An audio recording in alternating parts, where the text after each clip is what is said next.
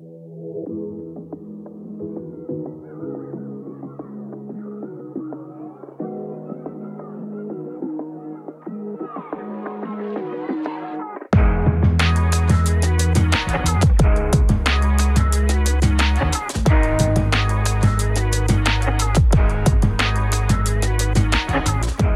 Posloucháte další epizodu wrestlingového podcastu Kávička, jako vždy, je vaším virtuálním barmanem a také moderátorem tohoto podcastu Michal Petrgal. Máme už říjen, i když to tak venku nevypadá, ale také máme kávičku s pořadovým číslem 289, tentokrát už to eh, číslo nezvrtáme jako v poslední epizodě, za kterou vám eh, ještě jednou upřímně chci poděkovat.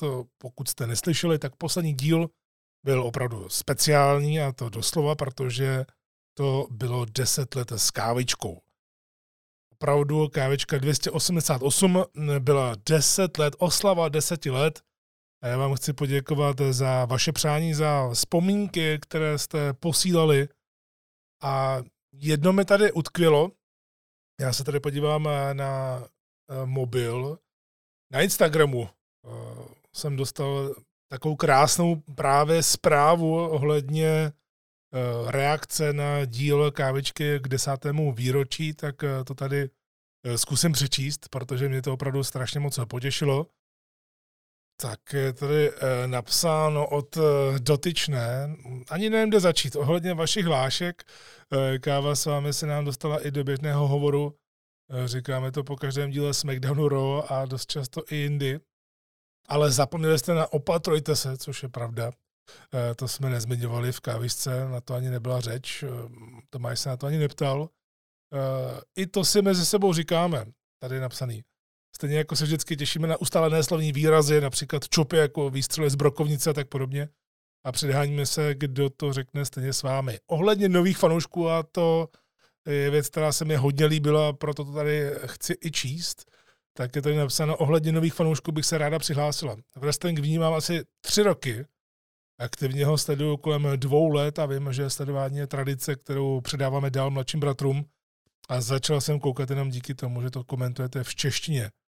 A ohledně vystřízlivění z toho, že WWE není realita, ani se neptejte, kolikrát jsem málem brečela kvůli Corbinovi v jeho chudé fázi. Nejsem se smířila s tím, že je to falešný. A až nám to vyjde, tak se rozhodně vydáme na Art of Wrestling. Děkujeme za vaši práci. Moc děkuji ještě jednou takhle, já už jsem se dotyčně ozval na Instagramu, ale chtěl jsem to tady uh, přečíst, když jsem teď uh, vzpomínal vlastně na tu speciální uh, kávičku, tak jsem si říkal, že tahle zpráva byla opravdu mimořádná, tak jsem se s ní chtěl podělit. Uh, tak jsem se chtěl podělit s ní a hlavně se všemi, s vámi dalšími posluchači, kteří tohle to máte zapnuté. Je to opravdu už eh, dlouhá doba, nebudu se tady k tomu samozřejmě vracet, protože máme vlastně uh, novou éru, kdy jsme těch deset let uzavřeli tady oficiálně. Ještě jednou takhle poděku Tomášovi Koproušťákovi, kterýmu jsem taky děkoval, ať už hned po kávisce, tak i online za to, jak se zhostil té role, protože mi to hrozně bavilo s ním.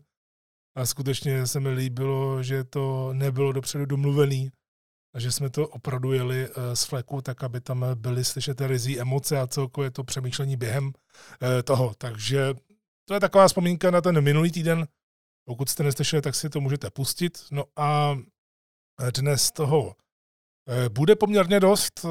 Taky mám několik otázek od posluchačů, který došli. Já jsem napsal na Instagram storíčku, abyste posílali dotazy, pokud máte něco.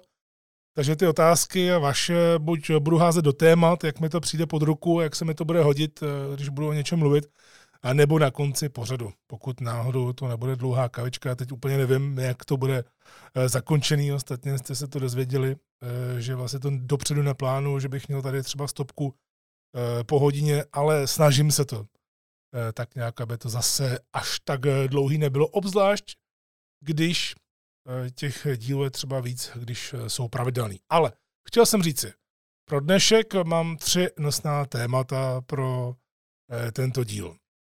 Jedna, která fúze WWE z UFC a vznik společnosti TKO, pak taky hromadný propuštění z WWE, vyjádřím se ke všem lidem, který byli propuštěný. No a téma, kterým začnu, to bude konec Edge a začátek Adama Coplanda. Tím si myslím, že je vhodný odstartovat, protože to je věc, která teď asi budí největší zájem.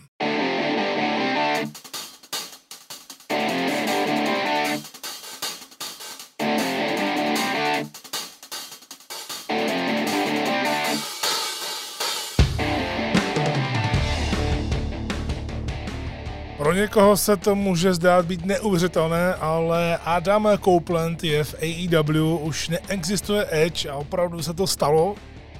Eh, aktuálně máme po placený akci Wrestle Dream, taky po tiskovce, eh, kde se nic nestalo, nic hrozného, jako tehdy se CM Punkem.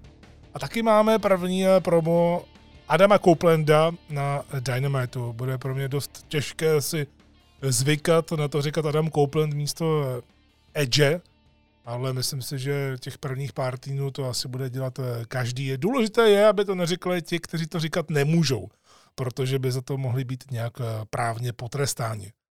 Já schválně právě před natáčením kávečky jsem věděl, že určitě Adam Copeland musí být jedno z témat eh, této kávečky, tak jsem si schválně počkal právě na to promo, abychom vlastně měli to všechno pohromadě, protože my víme, že bude mít eh, svůj první zápas za týden 10. října proti Lučasaurosovi. A můžeme se dostat k tomu, to, že to sice bylo dobře uchované tajemství, že eh, Copeland eh, se ukázal v AEW a že v ten daný moment na konci pay-per-view to bylo překvapení, ale upřímně, ono se to jinak trošku čekalo, nevím jak vy jste to čekali, vím, že se trošku spekulovalo během týdne i ohledně té smlouvy, nakonec podle toho, když si počkáte na toho dotyčného, kterého se to týká, tak se dozvíte, že to vlastně bylo úplně jinak, že ta smlouva mu skončila dřív, než vlastně třeba den před eh, Wrestle Dreamem, ale to nevadí, protože se tam ukázal.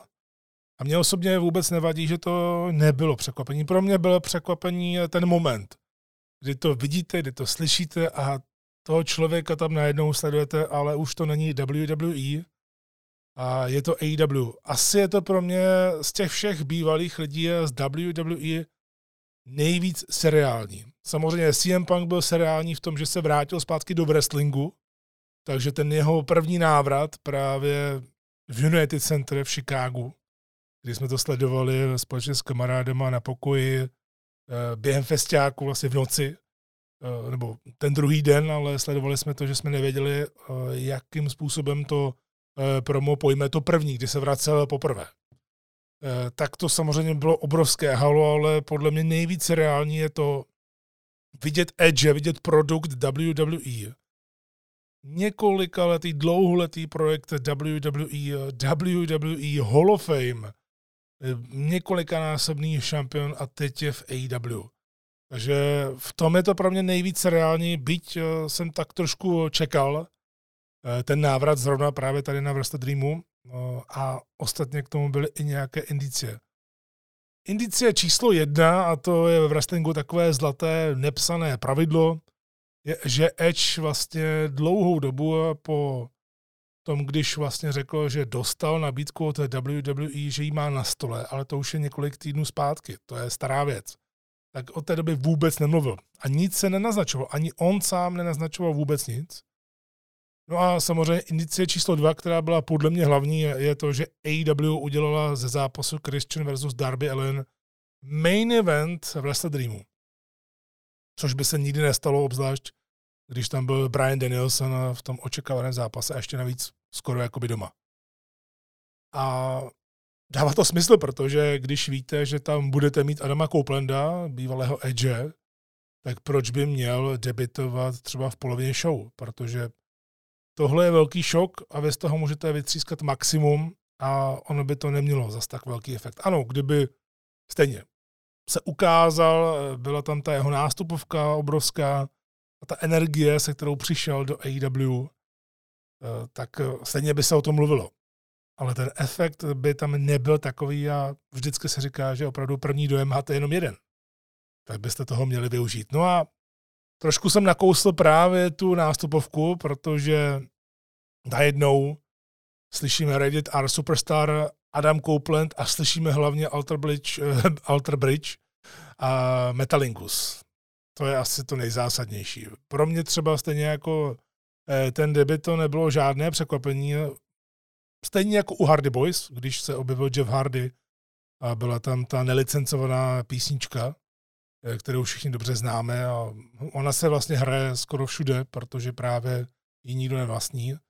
A zrovna třeba ohledně Metalingusu eh, mě tohle vůbec nepřekvapilo právě z toho důvodu, že ono se to ví docela dlouho, že Metalingus není exkluzivně v WWE a sám Edge, tady budu říkat Edge, protože předtím to byl Edge, ono vlastně to dělení na Edge a Adama bude docela zvláštní, ale zajímavý, tak Edge to několikrát naďukával za ty roky, že to vlastně není hudba společnosti, že on má ve Sloveně právo od svých kamarádů z téhleté kapely a vlastně sublicencují to právě společnosti. Proč ne? Podobně jako třeba AJ Styles sublicencuje vlastně uh, nárok na své jméno, na fenomen AJ Styles, že to může používat. Stejně jako to byl průkopník v WWE uh, v té éře, to byl Samoa Joe, který o tom vlastně mluvil otevřeně, že on jim dal tu možnost, že to jméno můžou používat a můžou z toho mít peníze, ale je to pořád jeho jméno. A tohle je dost eh, podobné a upřímně ono by to bez toho nebylo ono. Takže vlastně sice se říká, že to je takzvaný konec Edge, ale vlastně není, protože když si to tak vezmete, tak AEW získala Edge bez Edge.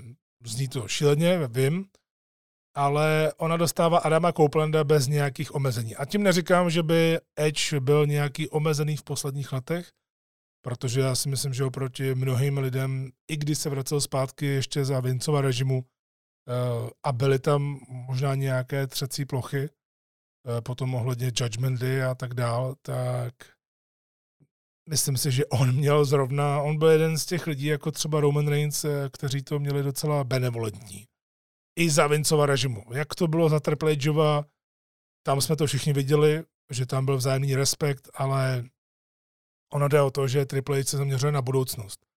Ano, má taky starší wrestlery, má je na dost vysokých pozicích, ale vidíte, že Triple H jemu nevadí, osobně mu nevadí, když ztratí někoho takového. On nechal třeba jít i Goldberga, což asi mnohým lidem nevadí, ale je to pořád obrovské jméno a pořád by dokázal udělat třeba dva zápasy, eh, který byste hodně prodali.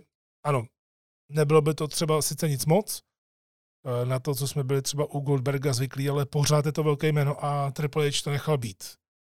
To by třeba Vince podle mě neudělal, pokud by tam nebyl tlak od eh, nové firmy, k čemu se vlastně taky dostanu pak v závěru v té další rubrice, ale bude to zajímavé sledovat, jaký bude Adam Copeland, jestli to bude vlastně Edge a jenom přejmenovaný vlastně na své civilní jméno, protože Edge používat naopak nemůže, vzhledem k tomu, že tam je trademark, že tam je ochranná známka na straně WWE a otázkou je, co je dobře. Podle mě, stejně jako když se vracel CM Punk zpátky, tak on říkal, že se vrátil tak, jak se ho lidi pamatují, proto měl právě to bílý triko, proto hovořil tak, jak hovořil, vlastně on navázal na to, když končil Faroage a přecházel do WWE, ale byly tam ty podobnosti, na základě čeho se on stal tak slavný právě v WWE. Takže CM Punk tohle udělal a dokázal to odůvodnit.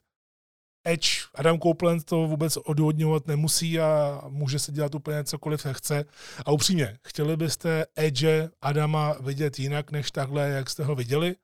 Protože ten pokus tam byl. Ten pokus tam byl změnit tu nástupovku, udělat z něj Eh, padoucha vlastně si ostříhal kvůli tomu i vlasy, nakoupil si strašně moc sak a pak to najednou šlo, šlo do kopru a hlavně byly tam i ty pokusy, kdy se Edge jakoby zbláznil, eh, byl tam Daniel Bryan, byl tam Roman Reigns a Edge začal být trošku takový, eh, řekněme, dědek před důchodem, takový nerudný. A já jsem si tam všiml, že lidi vlastně nechtějí na něj úplně vyloženě bučet, že i kdyby dělal zvěrstva, tak oni radši uvidí právě toho Rated R Superstar, tu obrovskou energii a nemusí být ten ultra babyface. On může být sám sebou, teď vidíte, že Vlastně už jenom to, že má takovouhle předívku Reditar Superstar hvězda pro dospělé a že posílá paroháče uh, do areny, že to není úplně vyloženě příkladné, junácké. A je to prostě rebel. A je to rebel. A rebely my máme rádi. Takže si myslím, že AW z tohoto vytěží dost tím, že je to Adam Copeland, ale vlastně Edge. A je to zatím vidět, eh, když se podíváme na čísla, tak ta jsou ohromná, protože na YouTube, jenom na YouTube eh, to video debitu na Wrestle má přes 4 miliony zhlednutí. Tiskovka, jenom blbá tiskovka, půl milionu. A to první promo z Dynamitu, já jsem se na to díval, těsně předtím, než jsem si zapil kávečku, tak jsem si to eh, poznamenal. Po 9 hodinách, 9 hodin od zveřejnění má to první promo na Dynamite 1 milion. Ještě nevíme sledovanost, protože já to natáčím čtvrtek 5. Eh, října zhruba kolem nějakých eh, půl páté, eh, takže v době natáčení kávičky vlastně nevíme tu sledovanost, ale já osobně odhadu, že to bude něco málo přes 1 milion. Nemyslím si, že tam bude až takhle obrovský nárůst. Pokud ano, tak mě to hodně překvapí, ale řekl bych, že tam bude ten nárůst, protože lidi určitě budou zvědaví, ale už jsou zvyklí na AEW, takže ani CM Punk je potom nevytrhl nijak z té letargie a to navýšení tam bylo v podstatě minimální, obzvlášť potom při Collision. Neříkám, že Adam Copeland eh, nezaujme lidi to vůbec, ale myslím si, že ten nárůst tam bude zhruba cirka nějakých 300 tisíc navíc, což není eh, nic špatného. A jsem osobně zvědavý, jak to potom bude pokračovat dál, ale to je jedno. Protože se tady taky objevily vlastně eh, dva tábory. Dva tábory lidí, čeho jsem si všiml, takhle, když eh, člověk eh, se tím prodírá a celkově čte nadšené komentáře, mý nadšené komentáře, řekněme, no a právě ten jeden tábor je, že tam převládá nadšení, že Edge pokračuje a že bude moct zakončit kariéru se svým nejlepším kamarádem Christianem a že třeba ještě něco udělají z Hardy Boys, kromě jiného. A ten druhý tábor je nepochopení, proč vlastně Edge jako úspěšný člen síně slávy, několiknásobný světový šampion, už to tady padlo, a je to člověk, který nemá za Zenitem, byť mu táhne na 50, myslím, jestli se nepletu, tak má 49 nebo 48, eh, tak nemá za Zenitem, protože se dokázal dostat do životní formy, podle mě. I když samozřejmě trošku už eh, ztrácí právě z té dynamiky, je vidět, že si dává i trošku pozor v těch zápasech. Což je otázka, jak to bude platit v WWE, v AEW, vidíte, jak na to nejsem zvyklý, eh, eh, spojovat Edge Adama eh, s tohletou firmou, s tohletou společností, ale hovořím o tom táboru číslo dva, je, že světový šampion Hall of Famer nemá za Zenitem a odešel do druhé společnosti, do druhořadé společnosti. Tím tady nekritizuju AEW, ale říkám to tak, jak to zatím je, protože AEW, i když je konkurence pro WWE, tak vlastně de facto není uh, konkurence. No a když se zaměříme jenom na Adama Coplanda celkově, jak to on mohl vnímat, protože máme ty možnosti, viděli jsme, slyšeli jsme, četli jsme si spoustu rozhovorů. Já to tady nebudu nějak tlumočit, nebo že bych to tady četl, to je úplně zbytečné, ale stačí se zaměřit na tiskovku. Já na té tiskovce eh, viděl, slyšel velkou jiskru, on vypadal strašně nadšeně. Však si tady můžeme pár eh, věcí na pár vteřin eh, pustit, jak to vlastně eh, znělo, když se tam Adam ukázal a když něco říkal. Jenom si to poslechněte. That at this stage of my career to feel that, that's special.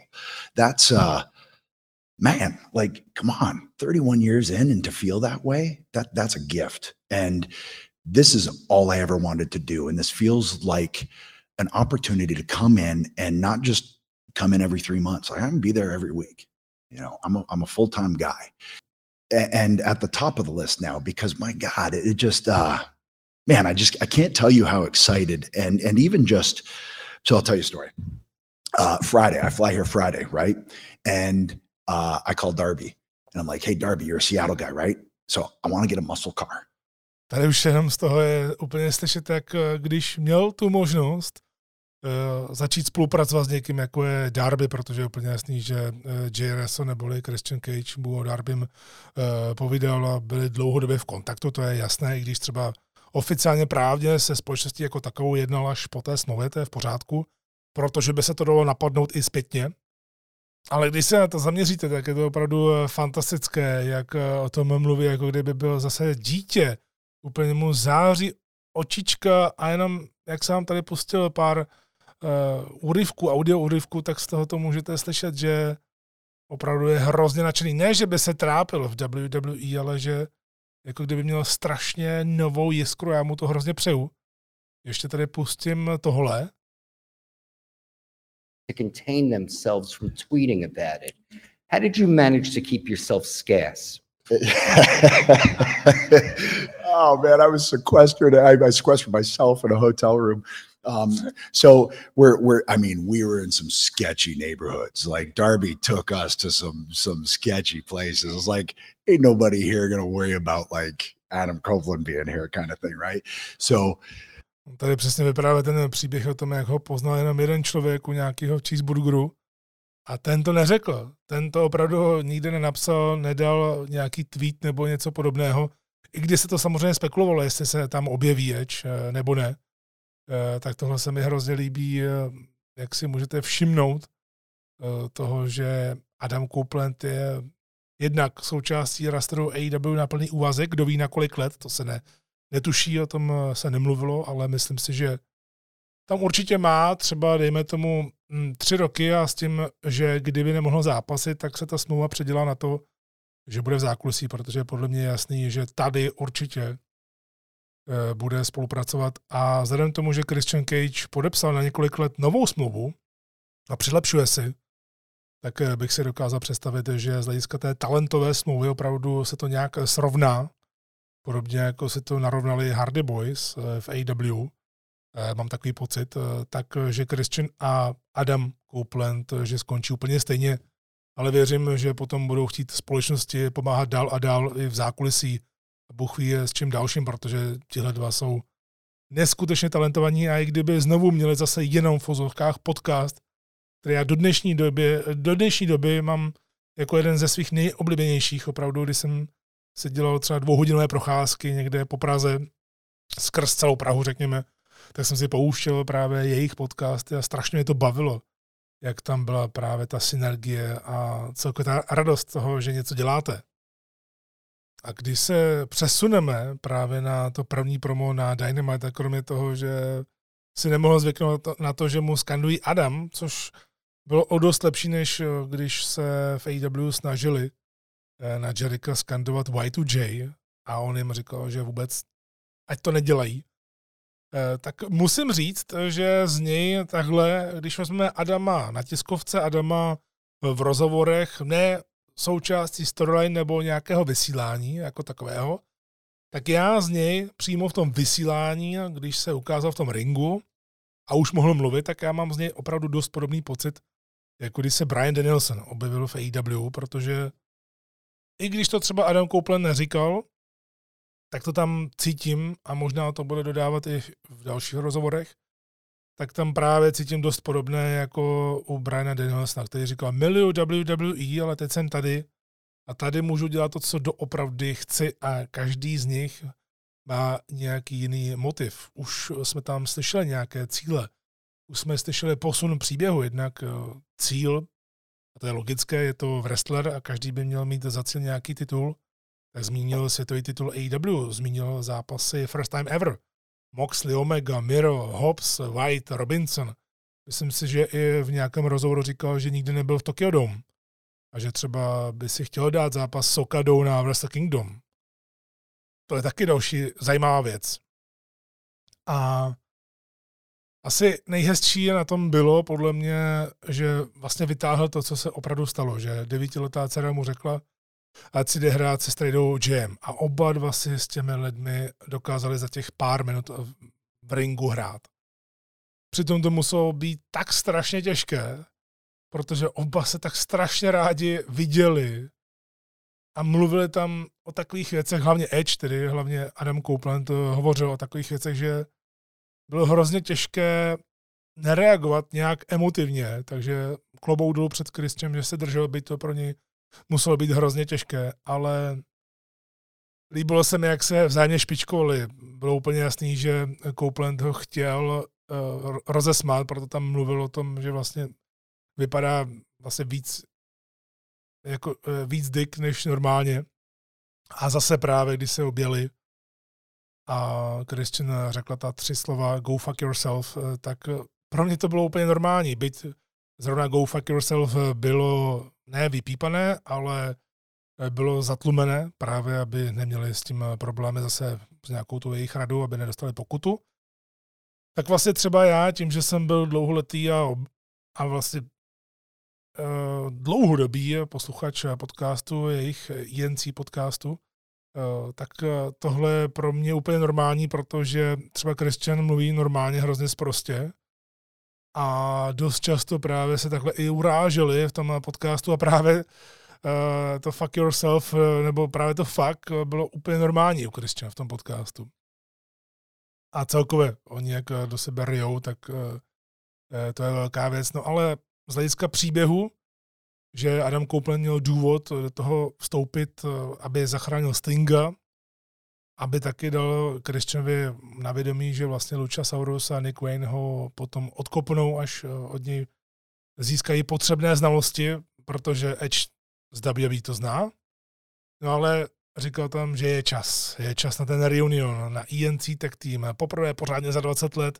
To se dá skvěle prodat, protože je vidět, že oba dva jsou ve výborné formě. Že ano, jsou rozbití, ale ne tak třeba jako Hardy Boys. Určitě ne. Edge je podle mě teď eh, ve vrcholné formě a pokud se to má udělat, tak by se to mělo udělat eh, dřív než později. Za mě. Ale taky si s tím můžou hrát. A oni si s tím budou hrát, protože jsou oba na té herecké úrovni, někde úplně jinde jsou na dost vysoké úrovni. Takže na tohle se určitě těším. Jsem na to zvědavý, protože myslím si, že dostanou velkou volnost, jak je v AEW zvykem, pokud chcete, pokud něco znamenáte, tak tam volnost máte, ale zároveň Edge, Adam Copeland nebude právě takový, takový ten egomaniak, který by chtěl všechno pro sebe, ale bude chtít spolupracovat, bude chtít vytáhnout další lidi. Co se teď děje? Luchasaurus, Nick Wayne, ti všichni z toho těží. Darby taky z toho těží. Už jenom potenciální uh, věc, že by Adam Copeland byl jednorázově taktivním parťákem Stinga, taky, taky obrovská věc a hodně to připomíná to, co Edge zažil v roce 2002, když eh, mohl být eh, týmovým parťákem Hogena a spolu se stali šampiony. Takže těch možností tam je opravdu hodně a já bych se chtěl zaměřit eh, na ty další věci. Co to vlastně je pro AEW? Co to znamená pro AEW? Tak eh, když o tom tak přemýšlím a viděl jsem to všechno, střebával jsem to těch několik dní, tak eh, jsem měl v hlavě jedno slovo. Kromě hypu je to taky nová era, ale to není to slovo, který tady chci zmínit. Pořád se mi vracelo do hlavy slovo klid. Protože já, nevím, jak to máte vy, ale já Edge, Adama Coplanda vnímám 100% jako náhradu za CM Punka v AEW. Protože CM Punk v AEW to byl ze všech stran, nejenom z té punkový, nepovedený projekt. Nepovedený projekt, který se pokoušeli možná všichni, možná jenom pár lidí, napravit a čím více to napravovalo, tak tím více stoupalo do většího a většího hovna. Takže za mě Edge uh, bude pro AEW to, co měl být CM Punk. To znamená, bude lídr, bude ten veterán, který má otevřené dveře. Ne, že je zavře někomu, nebo že právě za zavřenýma dveřma začne někoho urážet, nebo dokonce bude urážet někoho i veřejně v Edgeovi budete mít kreativce, ale kreativce, který posouvá ty ostatní a zároveň si uvědomuje, že má velké jméno, byť si ho teď musel změnit, tak stejně všichni vědí, všichni Edgeheads vědí, že Edge je Adam Copeland, takže stejně jako u Johna Moxleyho tohle nehraje vůbec žádnou roli. Navíc John Moxley ještě byl známý na indie scéně právě jako John Moxley. Eh, Adam Copeland vlastně nikdy nezápasil jako Adam Copeland, byť se ukázal jednou jako Adam Copeland, Eh, to si vzpomínám, když Tommy Dreamer chtěl udělat eh, novou alternativu v roce 2012, mám, to, mám pocit, novou alternativu k WWE a TNA, a to House of Hardcore. A právě Adam Copeland tam jednou vystoupil. Už rok po ukončení kariéry Teď si přesně nespomínám, jestli tam měl Metalingus, ale myslím, že jo. Ale šel tam pomoci. Šel tam pomoci uh, dobrému kamarádovi Tomimu Dreamerovi, protože Dreamer, Christian a Edge, ti se znají hrozně dlouhou dobu a Tommy Dreamer často právě i volal do podcastu INC a sděloval tam úplně šílený historky a byl i vlastně součástí toho jejich šíleného pořadu na networku, který mě dost bavil. Tak ale to jsem odbočil. Je to jasné, že Adam Coupland si uvědomuje, že má velký jméno a že tím jménem, zatímco bude ostatní posouvat, tak bude táhnout. Ty lidi bude táhnout.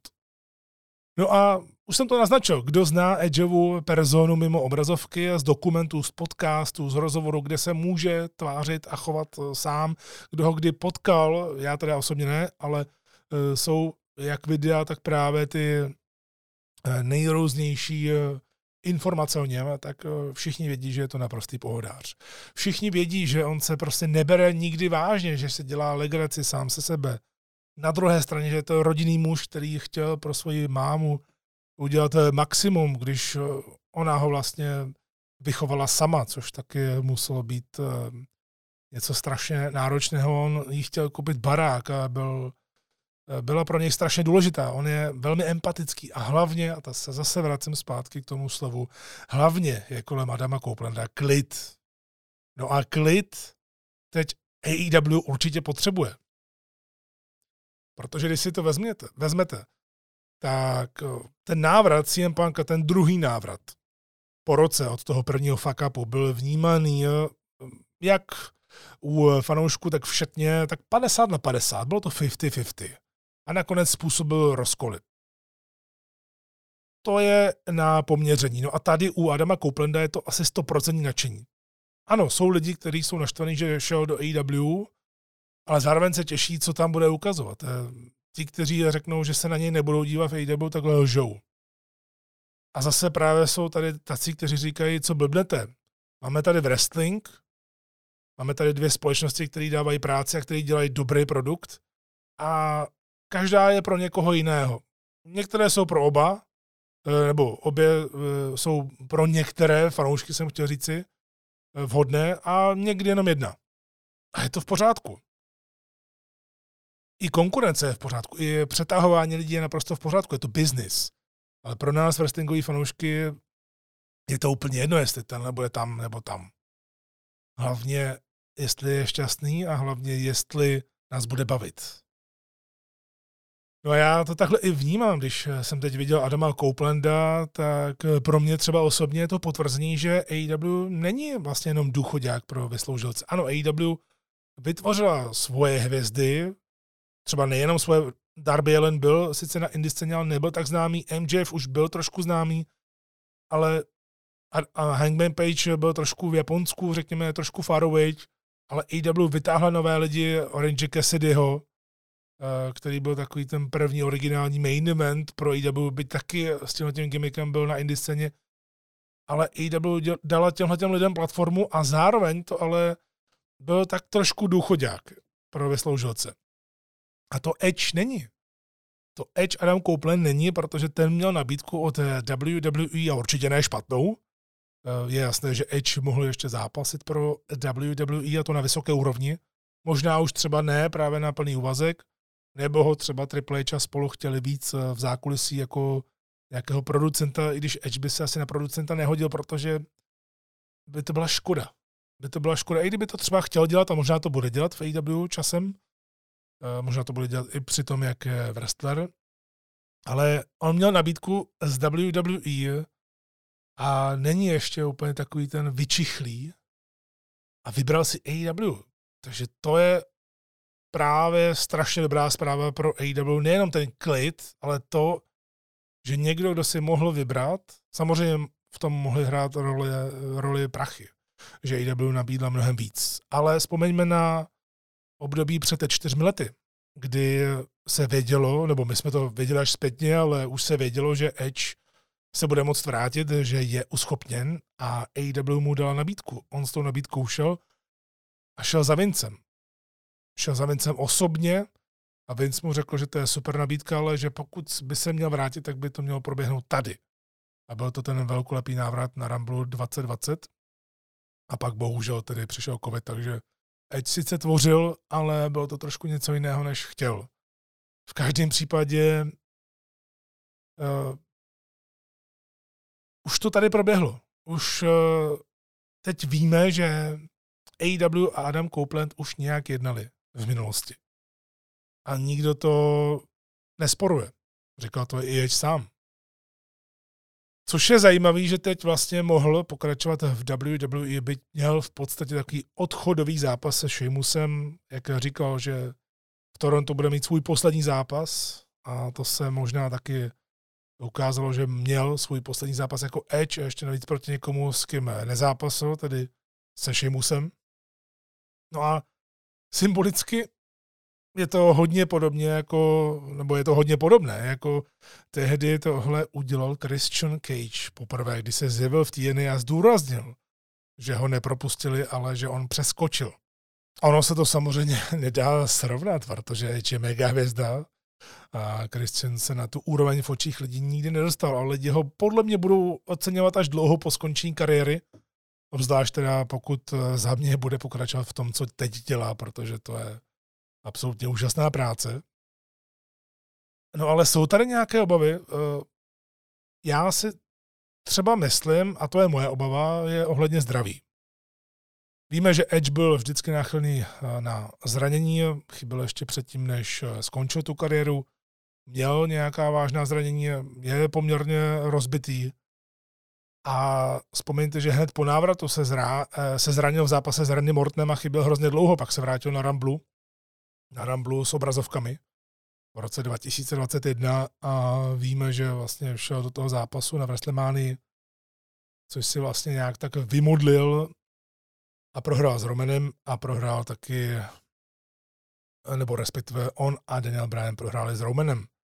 No a tím se dostávám právě k tomu, že AEW má o dost riskantnější styl než WWE, byť teda nemá zas tak brutální režim, Eh, tedy ten celoroční jako WWE. No a Adam Copeland by při svém věku mohl přijít k úrazu poměrně brzo, což nechcete, a mohl by se vytratit z obrazovek na delší dobu, což vůbec nikdo nechce. A to je právě ono, jak jsem viděl to nadšení a říkal jsem, že mi to připomíná Danielsna, eh, tak eh, paradoxně on může být sám svým nepřítelem z toho nadšení. Protože Danielsna se taky rozářila očička v AW z těch všech možností a najednou to bylo jedno zranění za druhým. I když teda, i přesto, že není 100%, tak předvádí fantastické výkony, což jenom dokazuje tu jeho genialitu. Takže mám, to, mám z toho trošku obavy, to eh, je jasné, ale vy jste se třeba ptali, tady přišel jeden dotaz na Edge, eh, tak eh, je tady napsáno, zajímalo by mě, jestli se Edge vrátil do wrestlingu jenom kvůli tomu, že nezaujal jako herec. To je určitě zajímavá otázka, protože Edge to zkoušel jako herec, ale podle mě neměl ty ambice, že by chtěl do Hollywoodu, ne, že by odmítl, kdyby mu někdo nabídl velkou roli. Ale myslím si, že na Dwayna Johnsona, na Johna Cenu a na Batistu to asi nebylo. A vezměte v potaz, že Edge tehdy v seriálu Haven, to byla jeho první zkušenost, dostal možnost zapomenout na wrestling, ukázal, že to docela umí, pak měl Vikingy, pak měl jsem tam nějakou malou velkou roli, ale jsou to spíš filmy, eh, které já třeba osobně neznám a nemyslím si, že on by, ne že by nechtěl, ale nevrátil se do wrestlingu jenom kvůli tomu, že mu třeba právě herectví nevyšlo nebo že mu nevydělává tolik. Eh, to v žádném případě, protože je jasné, že ten wrestling tam v té, v té hlavě měl pořád. I když říkal, že dokázal na něj eh, po letech zapomenout a vlastně věnovat se té rodině. Právě rodina Beth Phoenix a jeho dcerky, jejich dcerky, to vlastně mu změnilo ten život a díky, to, díky tomu ten přechod do normálního života byl eh, v pohodě. Takže určitě ten jeho návrat do wrestlingu není spojený s tím, eh, že by neměl nabídky na role. To v žádném případě. A nemyslím si, že by nezaujal jako herec. Ostatně taky proto se nejenom kvůli Judgment Day, ale myslím si, že on se ostříhal eh, při tom Hill turnu v WWE právě kvůli tomu, že ho čekali hm, docela velké role a právě taky kvůli tomu měl i smlouvu na částečný úvazek. Tady v AEW řeknete plná smlouva, jenomže AEW je Dynamite, dobře, je to třeba středa čtvrtek a jednou měsíčně, nebo ještě tam je Collision, ale nemyslím si, že Edge, eh, Adam Copeland bude po nějaké době uh, na každé show to taky není úplně nejlepší, ale myslím si, že bude hodně pomáhat, jako pomáhal Danielson, uh, dokud mohl. No a jakmile bude možnost, tak AEW ho velice ráda uvolní. A myslím si, že zrovna Adam Copeland určitě bude chtít pokračovat v těch hereckých příležitostech, řekněme. No a trošku jsem naťukl eh, téma CM Punk a říkám to docela na schvál, protože jsem si všiml, že dost, opravdu dost dotazů, dost vašich dotazů od různých lidí bylo právě na téma CM Punk. Já jsem ho tady naťukl ohledně Edge, že je to vlastně výměna kus za kus, když to tak zjednoduším. A vy se ptáte na CM Punka různými způsoby, tak pojďme na tu první otázku, když, jsme, když už jsme rovnou toho. Tak tady je napsáno možné, ale spíš nereálné. Věří, že by CM Punk vyřešil veškeré problémy s WWE a vrátil se.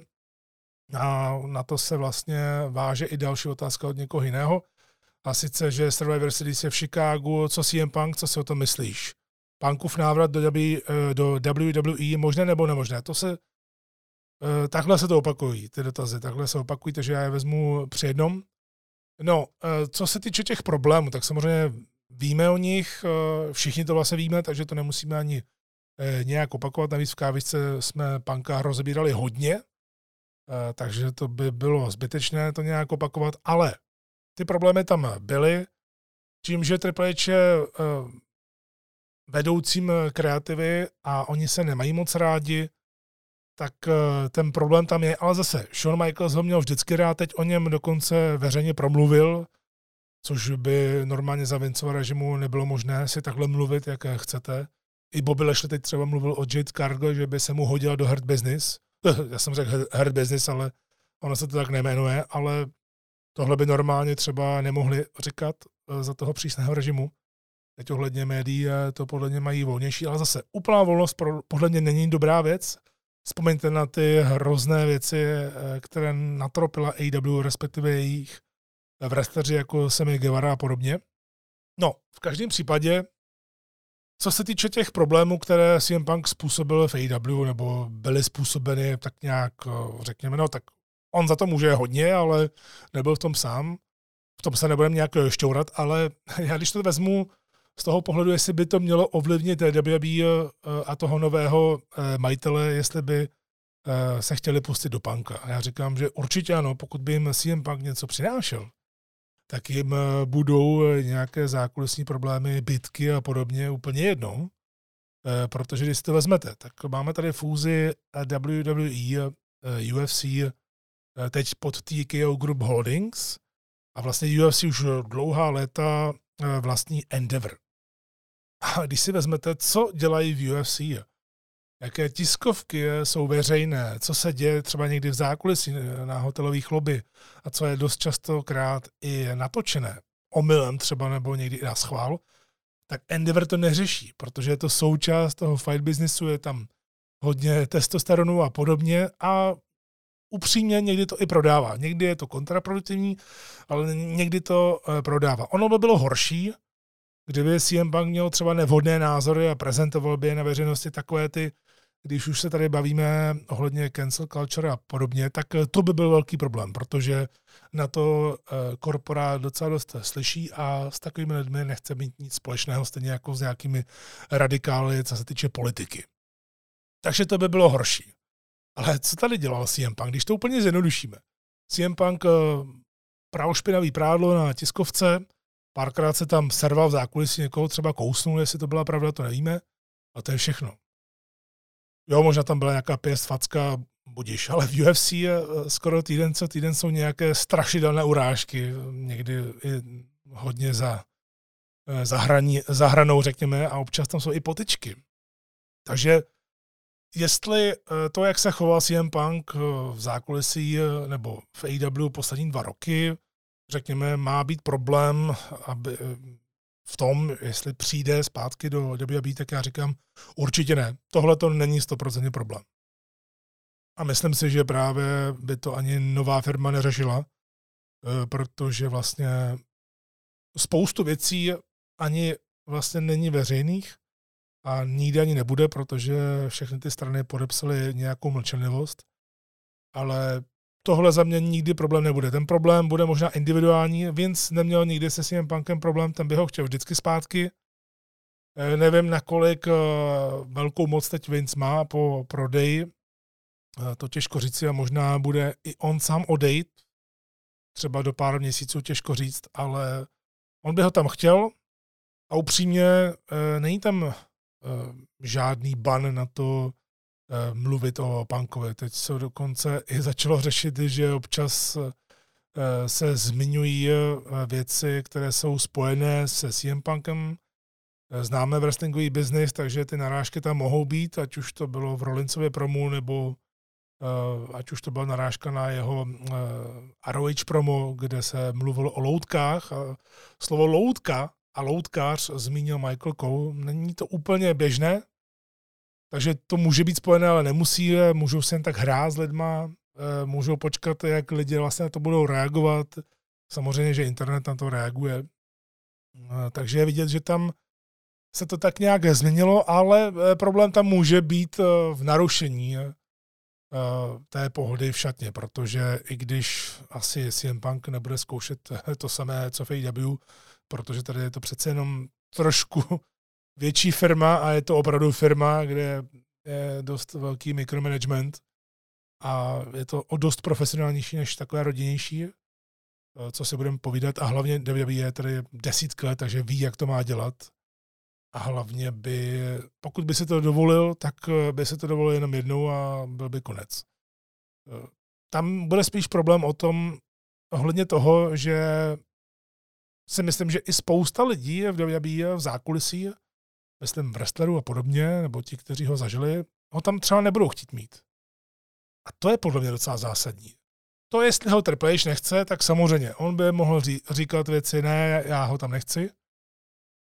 Ale sám si musí uvědomit, že pokud by uh, to byl přínos pro společnost, protože samozřejmě teď ho společnost vůbec nepotřebuje, jelikož má rekordy, uh, má teď skoro týden co týden až na pár Eh, měst, tak eh, opravdu pozoru, že má třeba Raw SmackDown vyprodáno, což je mm, parádní, i prémiové akce mají dost často vyprodáno. Eh, prodeje lístků jsou nahoře právě i kvůli zvednutým cenám, takže WWE se daří.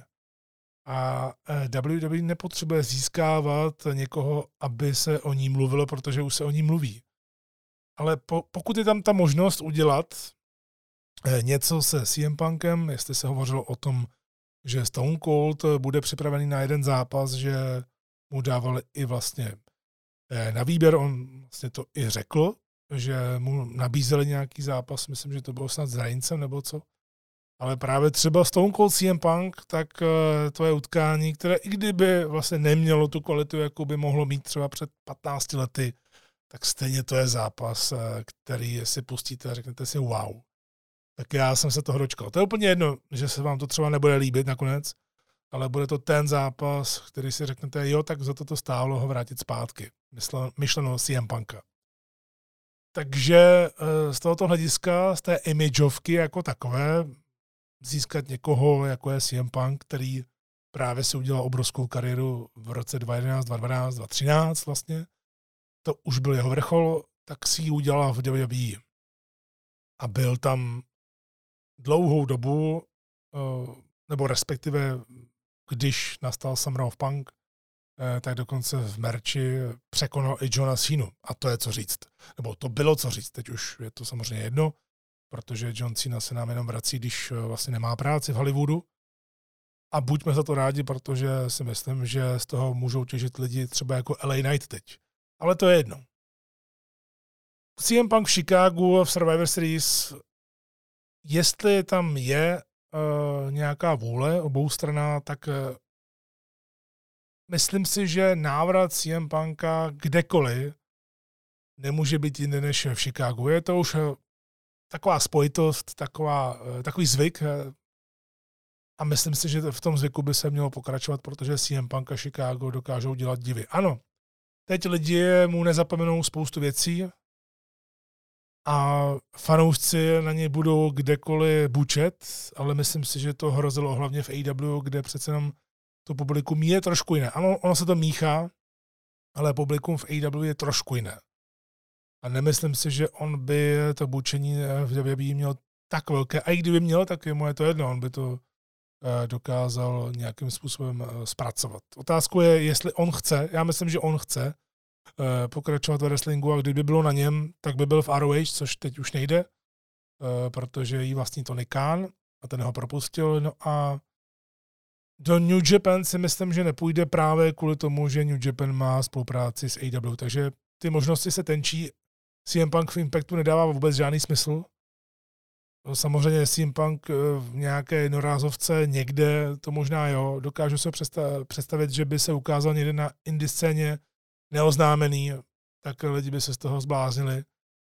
Ale jestli někde ještě jsou nějaké peníze a nějaký smysl, Eh, tak za mě CM Punkův návrat do WWE teď, po tom všem a hlavně tedy po tom prodeji WWE. Kdyby eh, WWE nebyla prodaná, tak si myslím, i když se říká zrovna v téhle společnosti nikdy neříkej nikdy, vys Ultimate Warrior, Bruno Sammartino a další, tak eh, zrovna ještě před tím prodejem bych řekl, že CM Punkův návrat sem není možný. Teď, po tom všem, a vzhledem k tomu, že se UFC věnu pravidelně a vím, jaké to je a vím, že i prezident, nebo teď už se vlastně nemenuje prezident, ale to je jedno, ale zkrátka dobře Dana White taky mluví jak dlaždič kolikrát na tiskovkách a taky uhráží některý lidi.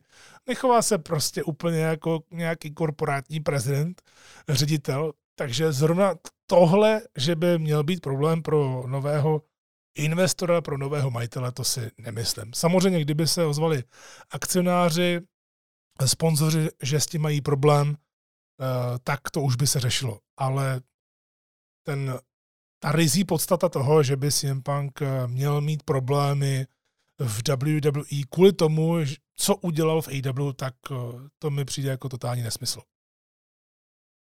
No a tím se vlastně dostávám taky ještě eh, k další otázce, protože jsme tady rozebírali Edge, což je velký přestup. Ten přestup na druhé straně je Jade Cargill, která podepsala z WWE a podle mě je to dobře, protože zrovna ona je ten materiál typu Bianca Belair, je to dost podobné, ale trošku jinam. A i když třeba nemusí být úplně super skvělá wrestlerka, že by dělala pětihvězdičkové zápasy, tak my víme, že v wrestlingu těch zápasech není. A že je to hlavně právě o, o tom pocitu, o té emoci, o té image. A všechno Jade Cargill má.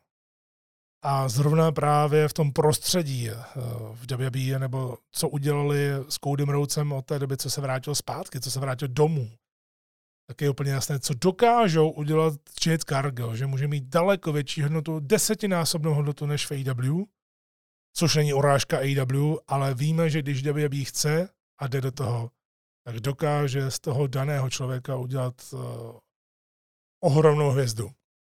No a o Jade tady nechci úplně nějak moc mluvit, ale vy se ptáte uh, na dvě věci ohledně přestupů a celkově. Koho ty by si osobně přál jako další přestup z AEW do WWE? A na to navazuje ještě jiná otázka od někoho jiného. A to myslíš si, že MJ skutečně odejde na začátku roku 2024 do WWE? Tak co se týče uh, toho osobního přání, tak jeden, jeden člověk tam je už, eh, kterého jsem si přál už delší dobu tam mít, eh, a není to Cody Rhodes, je to Brian Pillman Jr.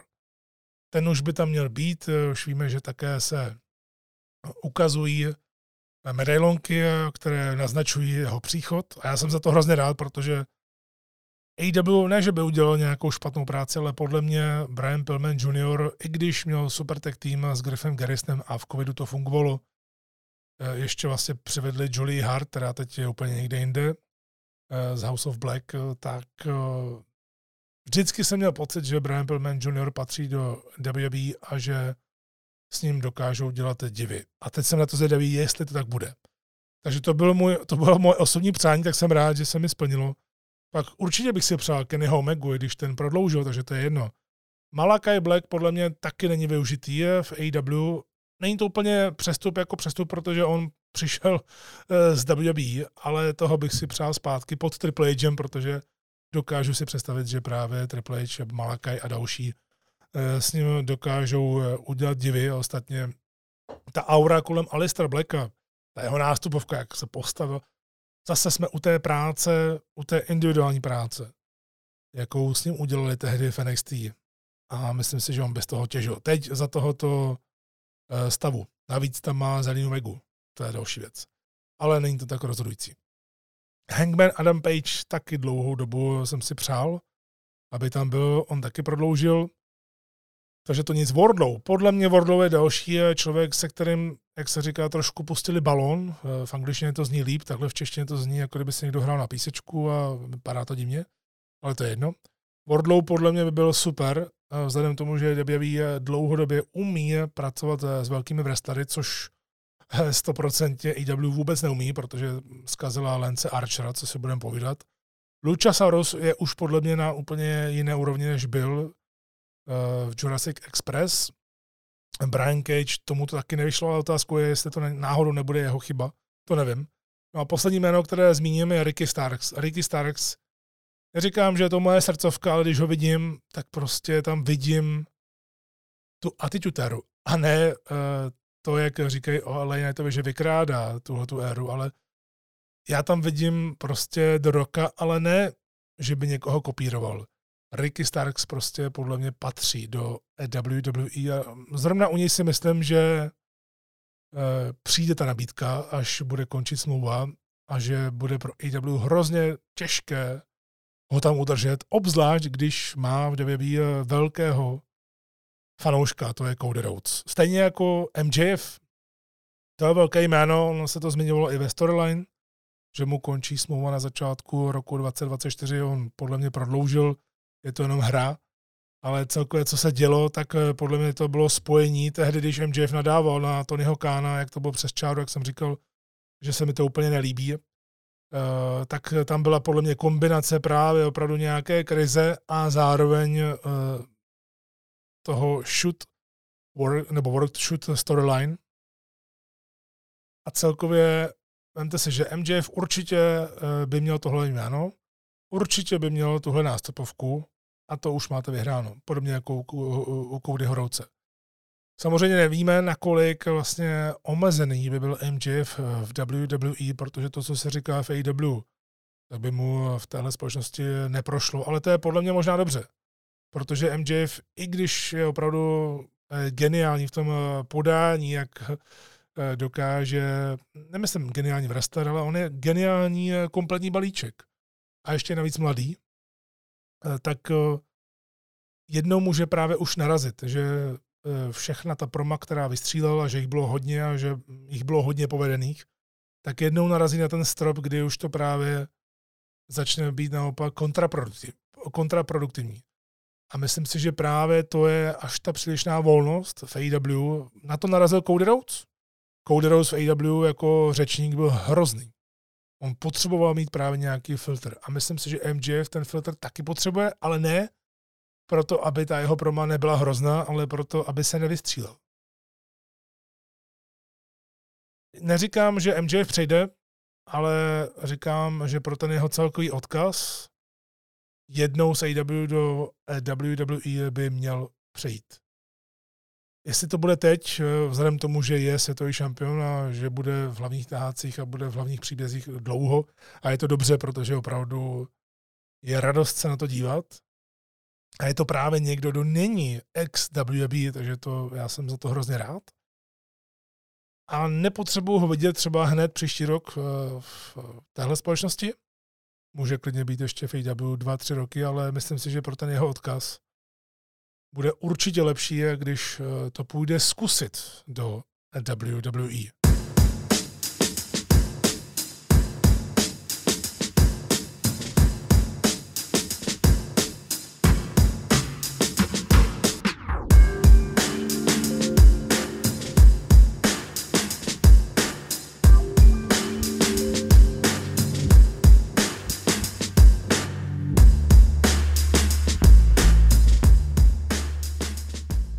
Slíbil jsem tři nosná témata a teď pojďme vlastně v kombinaci na uh, ta uh, dvě témata, která už jsou trošku starší, ale bude fajn si je tak nějak retrospektivně říci a probrat je.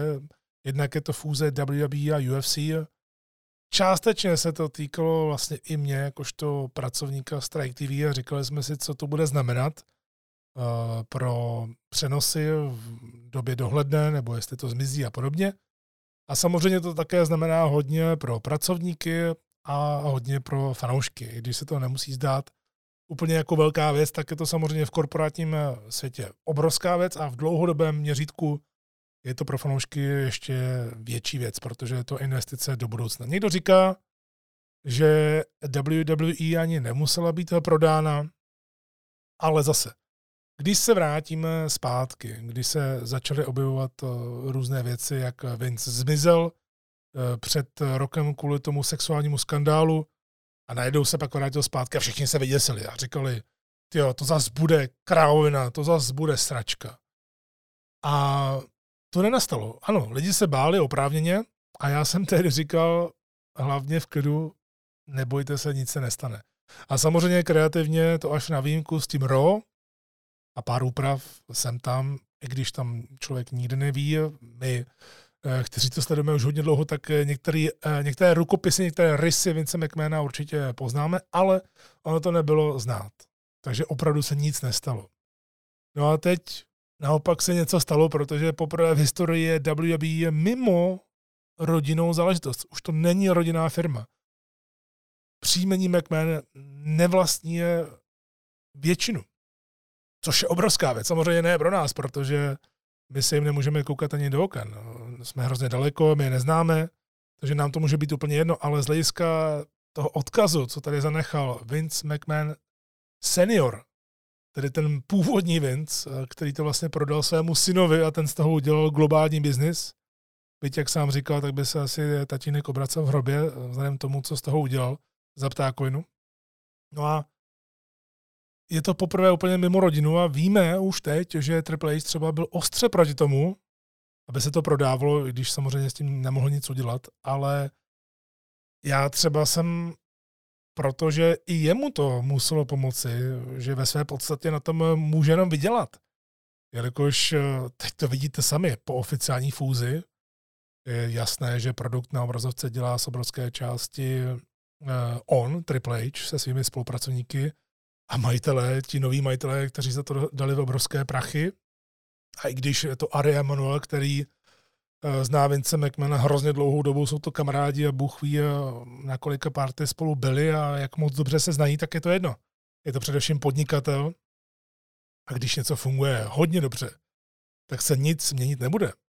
A naopak mně se třeba kooperace Vince a Triple H líbí, byť eh, se asi úplně nemusí, myslím tím kreativně, že i byly nějaké ty zkazky nějaké ty příběhy ze zákulisí o tom, že Triple tam řval jako blázen, protože zase Vince mu něco změnil. A teď nemyslím tohle období, ale to předtím, že dost často na sebe naráželi. Prostě takový dva berani, dva bíci.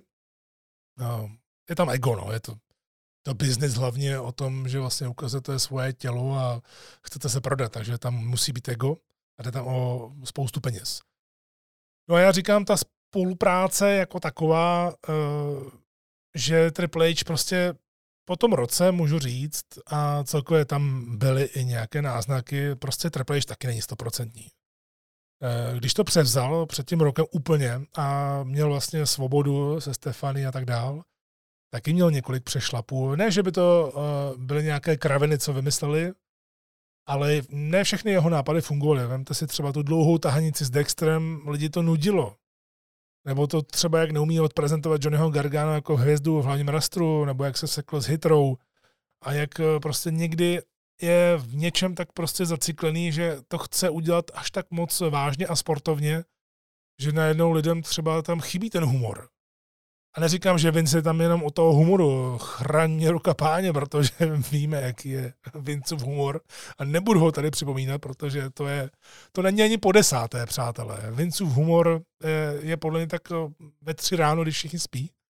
protože někdy opravdu, co předváděl na obrazovce, tak eh, no ne, nebudu se k tomu vracet, to už jsem sliboval, že na tohle si dám limit a nebudu to zmiňovat eh, tak často, protože z toho se pak člověk musí dostat musí se uklidnit, eh, vzhledem k tomu, že to třeba i zažil, že to viděl, že to dobrovolně viděl svýma očima a slyšel to svýma ušima.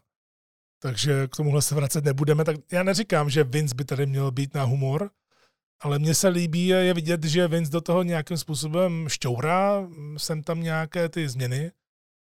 A za mě teda ve většině případů, alespoň z toho, jak já to vnímám, jak to vnímám detailně, protože to komentuju a musím eh, se na to zaměřovat zase úplně jinak, než jako divák a eh, nesmí mě skoro nic ujít, i když samozřejmě nejde to stoprocentně dělat tak, jak, že bych úplně to stoprocentně všechno vnímal, ale koncentruju se na to hodně a z většiny případů ty droboulinké změny jsou k lepšímu. Ano, někdy to třeba nevíde, ale teď podle mě v posledních měsících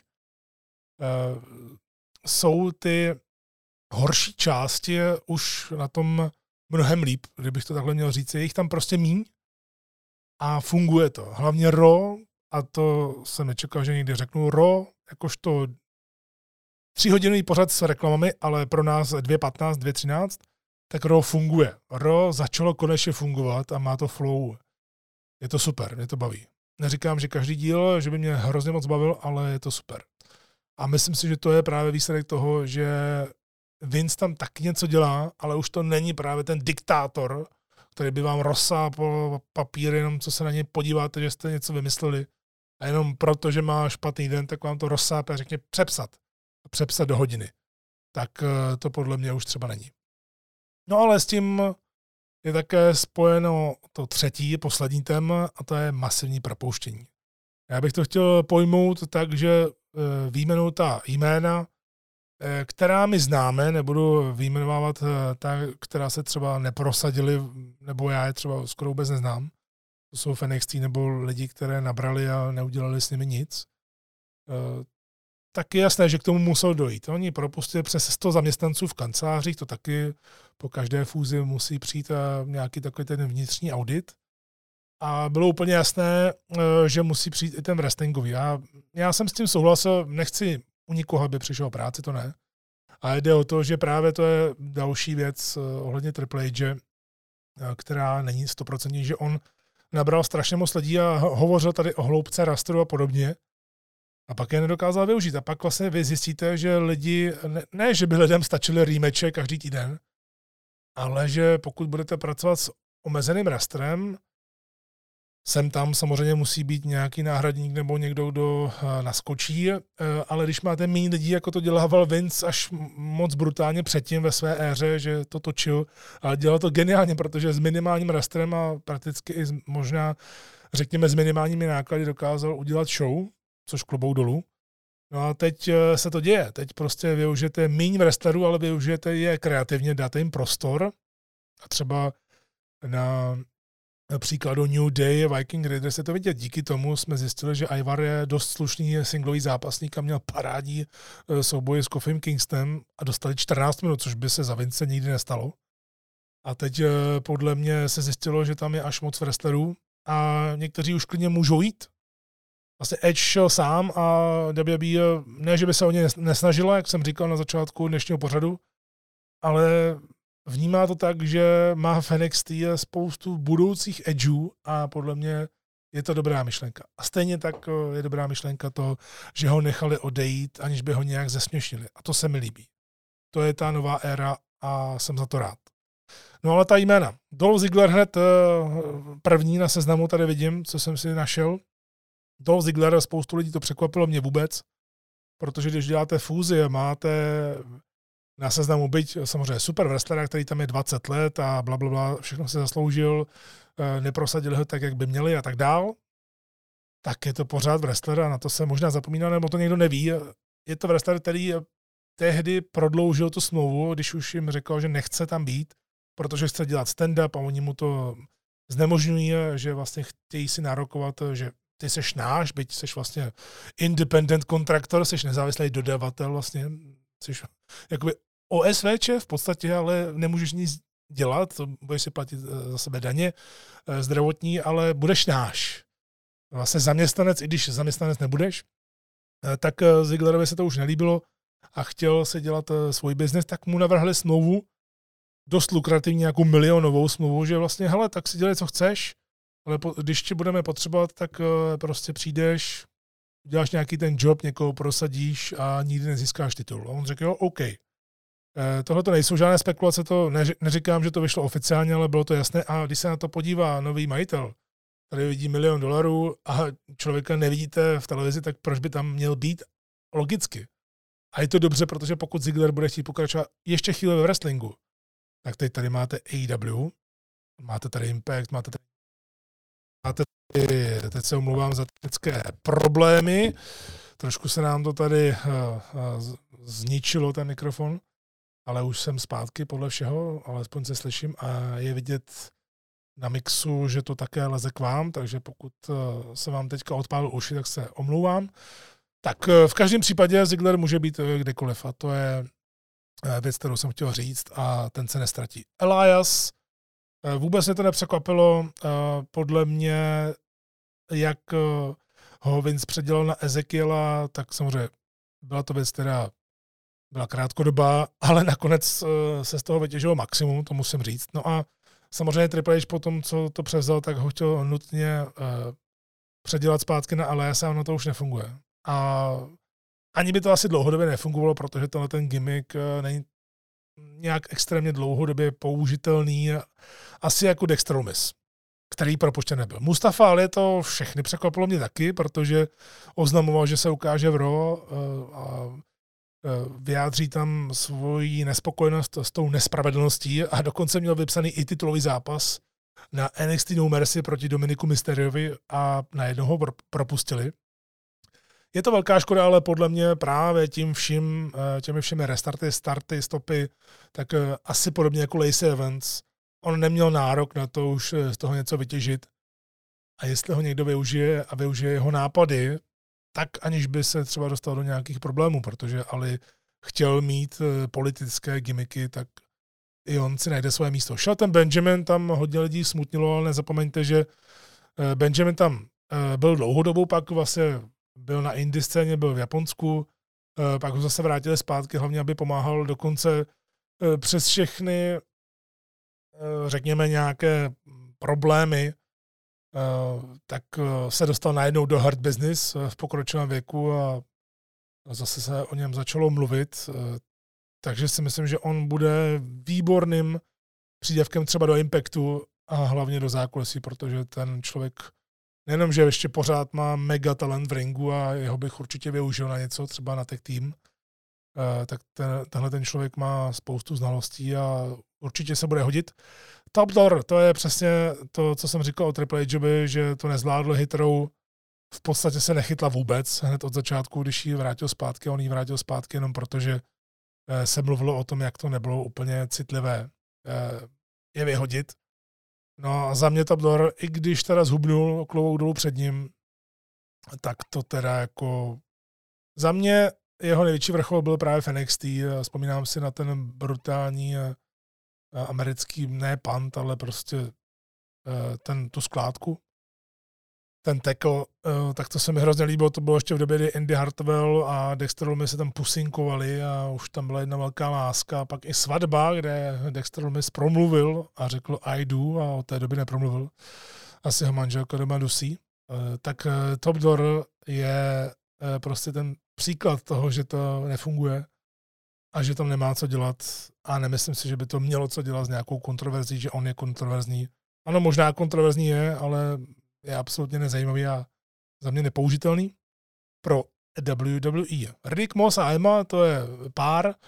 Škoda, eh, škoda Riddicka Mose, protože on taky podle mě utrpěl tím start-stop, start-stop, ale vnímal jsem tam, že tam potenciál je a je to velká škoda. U mě to překvapilo, vzhledem tomu, že ji vrátili zpátky, ale protože nebyla vidět, tak zase proč? Proč by tam měla být?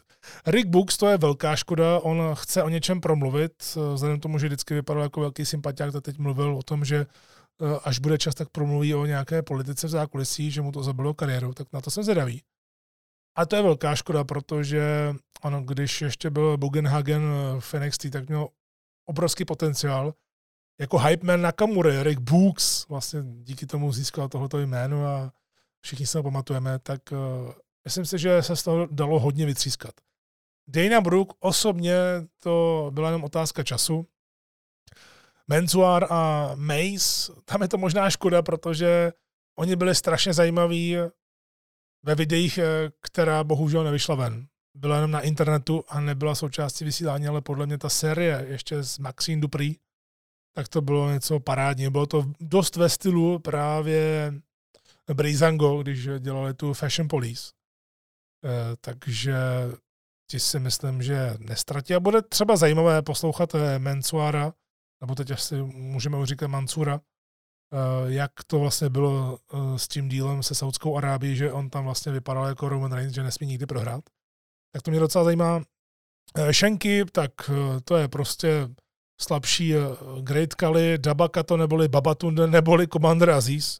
Za mě třeba Deba, eh, Debaka to zajímavé jméno, asi nejzajímavější. Nejhorší byl samozřejmě Commander Aziz, to je absolutně odsouzené eh, k zániku, ale neříkám, že tam byl potenciál, je to škoda, určitě, ale on taky, stejně jako Apollo Cruz, utrpěl eh, tím start-stop, jak už jsem tady několikrát říkal.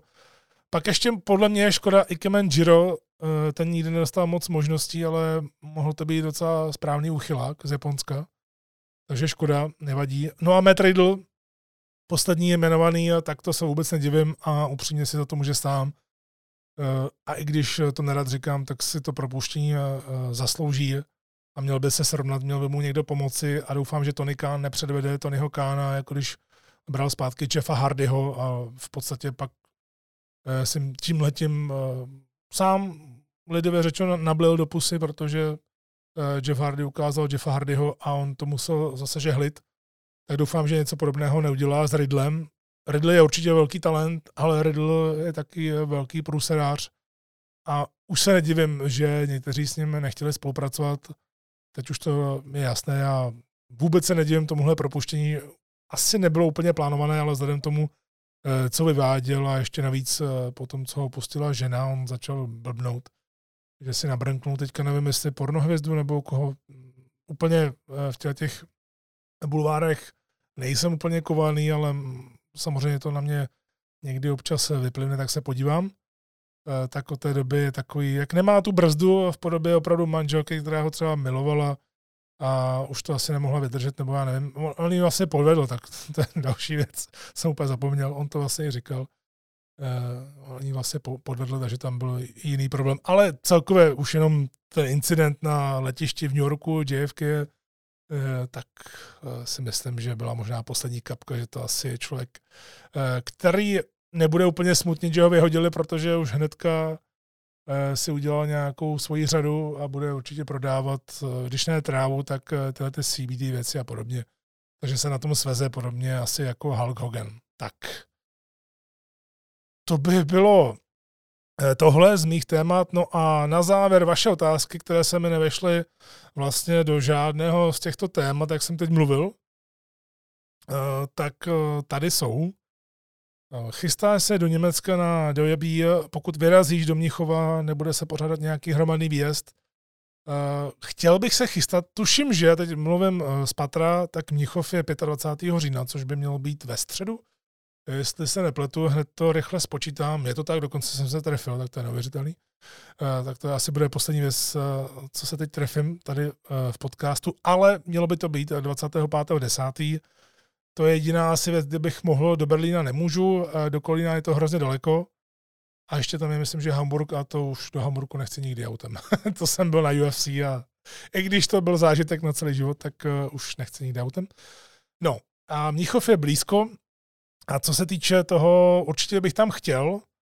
Myslím si, že ještě lístky dokonce i jsou a upřímně mi tady u house show je úplně jedno, kde budu sedět, protože stejně ty house shows v Německu jsou jedna velká zábava. Když právě máte eh, k sobě dobrý parťáky, tak tím jsem chtěl říct, že uh, hromadný výjezd, že by se jelo mikrobusem nebo nějakým vlakem nebo autem, eh, nebo autobusem, tak to já nějak oficiálně neplánuju ale chci tam naopak vyjet autem takže místo mám.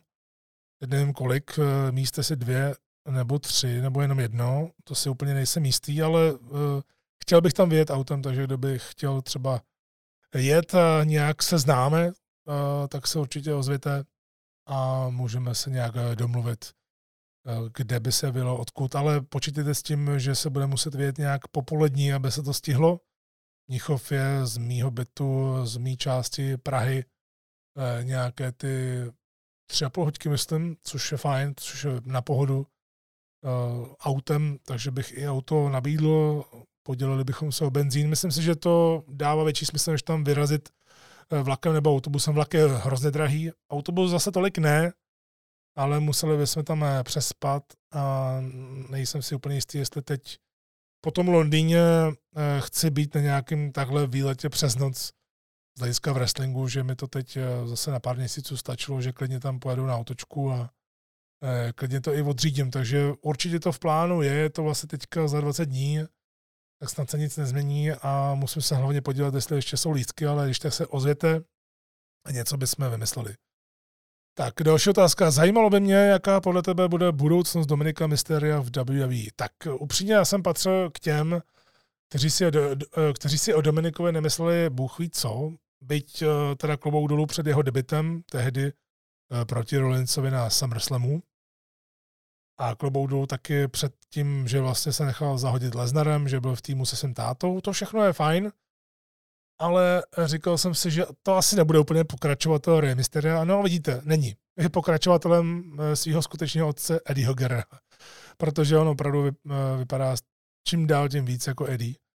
A nevím, jestli dokáže přežít eh, v prostředí WWE bez maminky Ry, bez Judgment Day.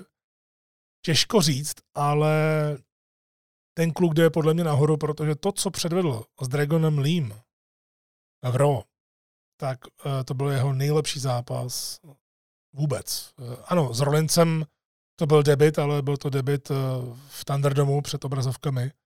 Tohle byl podle mě jeho nejlepší zápas, protože opravdu vypadal výborně. Samozřejmě Dragon Lee, jakožto fantastický luchador mu strašně pomohl, ale tam opravdu vypadal i jak gimmikové, tak reálně co by člověk, který se dokáže, dokáže o sebe postarat. Úplně nevím, jestli to je pravda z hlediska Dirty Doma jako takového, ale myslím si, že aniž by to asi někdo čekal, možná i uvnitř WWE, tak v Dominikovi možná získali největšího hýla na další roky, až třeba Roman odejde, protože tohle je něco úžasného, co mají. Tohle je něco, co se jen tak nestává, co si sedne, co je přirozené a vy to musíte kout, dokud to je žavý. A rozhodně by to eh, kout měli všichni v WWE, protože tohle je velká pecka. A myslím si, že Ray tou svojí výchovou eh, asi způsobil to, že Dominik se snad bude držet eh, od nějakých trablů. Nevím, jak zranění, ale zatím mi přijde ten jeho styl, že je docela takový dost bezpečný. Takže klovou dolů předtím nečekal jsem to, ale teď vidím opravdu hodně světlou budoucnost Dominika Mysteria a nedivil bych se, kdyby to byl na příští roky největší hill celé společnosti. A to je pecka. Poslední otázka. Eh, po No Mercy si myslím, že úroveň speciálu NXT se vrací do doby nejlepších takeoverů. Co si o to myslíš ty? Eh, souhlasím, právě u No Mercy jsem si říkal, tyjo, už to má ten vibe, už to má ten hype eh, toho, co tehdy dělal Triple H, ale je to ještě lepší. Je to podle mě lepší v tom, že to není založené jenom na Indie Stars, že to není založené na tom, že zasnete halu a jste černý, myslím jako ne černý, ale že to máte v té hlavě, uh, hale ne v hlavě, ale v hale, že to máte tmavý hodně, jsou tam kontrasty, byť tak ten kontrast uh, černá, žlutá byl super, ale takhle, jak je to světlejší, tak je to za mě lepší. A hodně akcentujete právě ten vývoj, ale zároveň jste jako ten další brand, a už to není jenom o tom, že vykradete celou Indy a líbí se mi ta kombinace. A líbí se mi, koho prosazují. Carmel Hayes je super, Tarek Williams je výborný. Ta ženská divize podle mě nejlepší ze všech tří brandů eh, z hlediska té hloubky a toho, co nabízí. Teď, teď jim ještě Becky Lynch eh, dost pomůže. No a Ilya Dragunov, že je nový šampion NXT, tak eh, to se přiznám, že mi srdce plesá, protože Ilya Dragunov vždycky bude patřit do pražského koloritu v wrestlingu jako takového, byť nikdy nebyl v AOE, což se vlastně mělo stát před covidem, ale byl tady dvakrát za VXV, tuším, že minimálně jednou, protože právě tady se loučil eh, s Evropou po zápase s Axelem Tischerem a pak eh, putoval, ne on ne, ale Axel Tischer eh, putoval do WWE a teď je to symbolické, protože tam zůstal Dragunov, je šampionem NXT a hlavně my víme už dlouhodobě, obzvláště díky jeho zápasům, tehdy s Walterem, teď Guntrem, že ho Shawn Michaels a Triple H milují že ho milují a to, že se mu nezměnilo jméno a nezmění se mu to jméno, eh, tak to je jenom velká výhoda. Samozřejmě to může být trošku tenký let vzhledem k tomu, co se teď eh, děje ve světě. Tak je otázka, jestli se do toho bude šťourat, to nevím, ale líbí se mi to. Určitě se o NXT budeme někdy v budoucnu bavit víc.